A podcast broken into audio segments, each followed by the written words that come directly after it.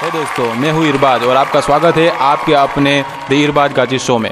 तो आज हम मिलेंगे एक ऐसी शख्सियत से जो अपने आप में ही एक इंस्पिरेशन है। तालुका स्कूल हालुलू में एज अ टीचर और एज अ प्रिंसिपल है और एक बहुत बढ़िया ट्रेनर है जो स्टूडेंट को और टीचर्स को ट्रेनिंग भी देते हैं। तो आज उनसे बातचीत करते हैं उनसे उनसे कुछ सीखते हैं उनकी ज़िंदगी के बारे में उनके प्रोफेशन के बारे में तो उनसे कुछ सीखते हैं। चलिए उनसे मिलते हैं आपका हमारे इस चैनल पे। तो सर, आप अपने बारे में कुछ बताइएगा। दोस्तों, मेरा नाम दिनेश कुमार चिनु भाई परमार। इन शॉर्ट डीसीपी है। मैं हालोल पावागढ़ से बिलोंग करता हूँ और हालोल पावागढ़ तालुका स्कूल में एज अ प्रिंसिपल सर्विस करता हूँ। जैसे कि हर वृक्ष पहले पौधा होता है और सींचने के बाद फल फूल कर वृक्ष बनकर सभी के काम में आता है। ठीक उसी प्रकार, पहले मैं वन से लेकर ट्वेल्थ स्टैंडर्ड तक गरीब मीडियम क्लास में से आता हुआ एक बच्चा था और मैं स्कूल्स में मॉनिटर और टीचर्स का फेवरेट रहा था। जिस शहर में मैंने प्राइमरी एजुकेशन और सेकेंडरी एजुकेशन प्राप्त किया, वही की कॉलेज में से मैंने बैचलर और मास्टर कॉलेज की डिग्री प्राप्त करी और जिस शहर में मैंने प्राइमरी एजुकेशन लिया था उसी में मैंने पंद्रह साल टीचर्स की जॉब और सर्विस प्रदान किया। तो सर आप अपने डेली रूटीन के बारे में बताएँगे थोड़ा कि आप अपना डेली रूटीन कैसे मैनेज करते हैं? मेरा डेली रूटीन अर्ली गेटअप होने के बाद लंबे समय तक मेडिटेशन करने का होता है क्योंकि मेरा कंप्लीटली मानना है कि गॉड एनर्जी को अपने सॉल एनर्जी में कैचअप करने के लिए वही एक साइंटिफिक सिस्टम है। और इसके बाद अ, मेरा पॉजिटिव थिंकिंग के बाद मेरा टेन से फाइव का टाइम स्कूल वर्क और ट्रेनिंग का होता है। सर आप अपना डेली रूटीन बहुत अच्छी तरीके से मैनेज करते हैं। तो सर आप अपनी लाइफ में जो भी आपका संघर्ष भरा वक्त और सबसे अच्छा वक्त कौन सा रहा था? Very nice sir after marriage क्योंकि मेरे माता पिता कुछ पुराने ख्यालात के थे तो आफ्टर मैरिज मेरे को थोड़ा सेपरेट रहने को बोला। और मेरी शुरुआत की टीचर्स की जॉब में मेरी सैलरी थोड़ी सी कम रही कम रही थी। सेटल होने में मुझे पाँच सात साल लगे। फिर एक अच्छा दौर भी शुरू हुआ कि एक मेडिटेशन शिविर में मेरा जाना हुआ और वहीं से टेन डेज़ पर ट्रेन होने के बाद वही प्रयोग मैंने अपने आप में किया और तकदीर बदलने का वो भी एक बहुत बड़ा ज़रिया था माइंड प्रोग्रामिंग था। मैंने उसको धीरे धीरे अपने प्रैक्टिकल लाइफ में चालू किया और ऐसा मिरेकल हुआ कि मेरे को टीचर्स में से प्रमोशन मिलकर मैं प्रिंसिपल भी बना और मेरा एक सपना था कि अपना एक अच्छा सा घर हो, छोटा सा मतलब फिर भी अच्छा सा घर हो। वो भी एक साकार हुआ और मैं हालोल के पोस एरिया में मैं अपना एक छोटा सा हाउस भी बना सका हूँ।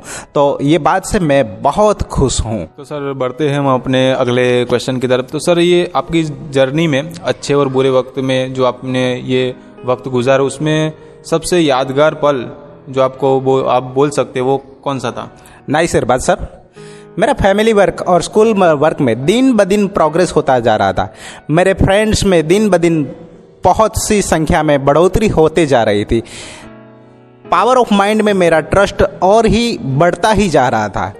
इसी दौर में एक साल में मेरे तीन से चार माइंड पावर की शिविर आउट ऑफ़ स्टेट्स में भरी। और इतना अच्छा वहाँ पर मेडिटेशन का स्टेटस इतना बढ़ता जा रहा था कि एक दिन मैंने मेडिटेशन के शिविर में ही, जिसे ऋषि मुनि लोग समाधि की अवस्था बोलते हैं, वहीं पर मैं पहुँच गया और मुझे लगा कि वो मोमेंट मेरे लिए सबसे सरप्राइज़ और मेरे कल वाली है।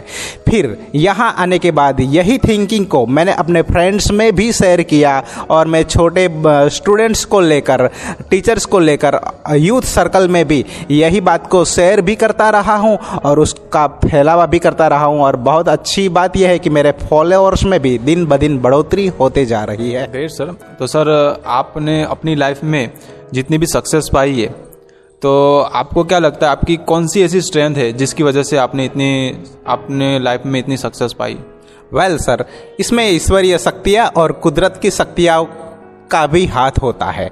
और हम सांसों में लेकर वही एनर्जी को फील भी कर सकते हैं और उसका फैलावा भी कर सकते हैं। कि गौतम बुद्ध जिसे वो अपने आप को ईश्वरीय अवतार तो नहीं समझ रहे थे। फिर भी इतनी शक्ति अपने बॉडी में प्रदान करी कि आज लोग इसे गॉड समझ रहे हैं। उनकी जो सिस्टम थी, विपश्यना और मेडिटेशन मैं भी इसी सिस्टम में बहुत आगे जाकर, वही साइंटिफिक सिस्टम में अपने बॉडी में कैचअप कर कर, इतना अच्छा जीवन जीने का सोचता हूँ कि आफ्टर डेथ ये मेडिटेशन के क्षेत्र में मेरा भी कुछ नाम हो और लोग मुझे भी ठीक उसी तरह याद करें। हम सब यह सब कर सकते हैं जो हम सोच सकते हैं। तो मेडिटेशन में बिलीव करें अपने सांसों के प्रति सजग रहे और पॉजिटिव एटीट्यूड लेकर और अच्छी बिलीफ लेकर अपने लाइफ में हैप्पीनेस को बढ़ावा दे और सभी को हैप्पीनेस प्रदान करे।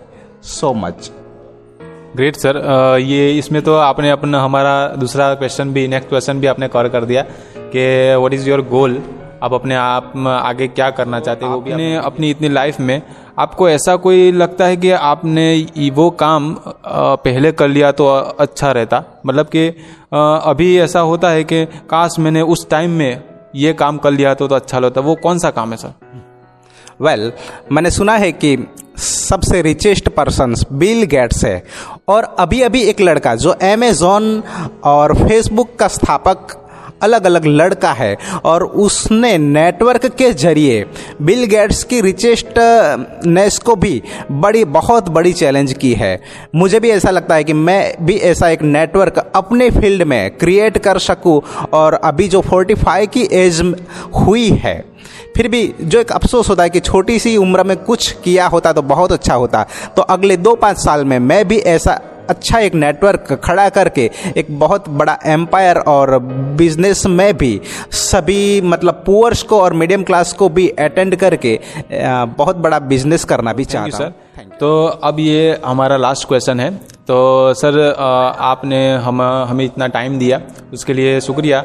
और ये जो हमारे ऑडियंस है हमें कुछ ऐसी सलाह दीजिए कि हम भी अपनी ज़िंदगी में कुछ कर पाए। बहुत बढ़िया। बच्चों से लेकर बड़े बुज़ुर्ग तक सब कुदरत के करिश्माई होते हैं। पहले तो अपने आप का स्वीकार करना चाहिए। फिर प्रेम और करुणा जो जीसस क्राइस्ट ने दी है जो स्वामी विवेकानंद ने दी है जो महावीर स्वामी ने दी है जो मोहम्मद पैगंबर साहब ने दी है उसी के रास्ते पर चलते हुए सबका स्वीकार करके सबको मतलब गॉड्स एनर्जी सभी में आए और अपने मसलों को हल करे लाइफ में हैप्पीनेस भी बढ़ाए। मतलब योर्स पावर जो अपने आप में शक्ति है उसका बिलीप करके उसी को उजागर करने की जनरेट करने की प्रक्रिया बढ़ाए और व्यावहारिक कार्यों को भी आगे बढ़ाए। सर सर आपका बहुत बहुत शुक्रिया हमारे आ, हमारे ऑडियंस को इतने अच्छी नॉलेज देने के लिए इतनी अपनी लाइफ की जर्नी को हमारे के साथ शेयर करने के लिए बहुत बहुत शुक्रिया sir. Thank you so much तो आपने देखा कि कितनी इंस्पायरिंग स्टोरी थी इनकी। तो चलिए हम अब अलविदा लेते हैं। तो हम मिलते हैं अपने नेक्स्ट सेशन में और मिलेंगे एक नेक्स्ट स्टोरी के साथ और नेक्स्ट पर्सन के साथ जो भी, जो हमारी लाइफ में कुछ वैल्यूज़ ऐड कर सके।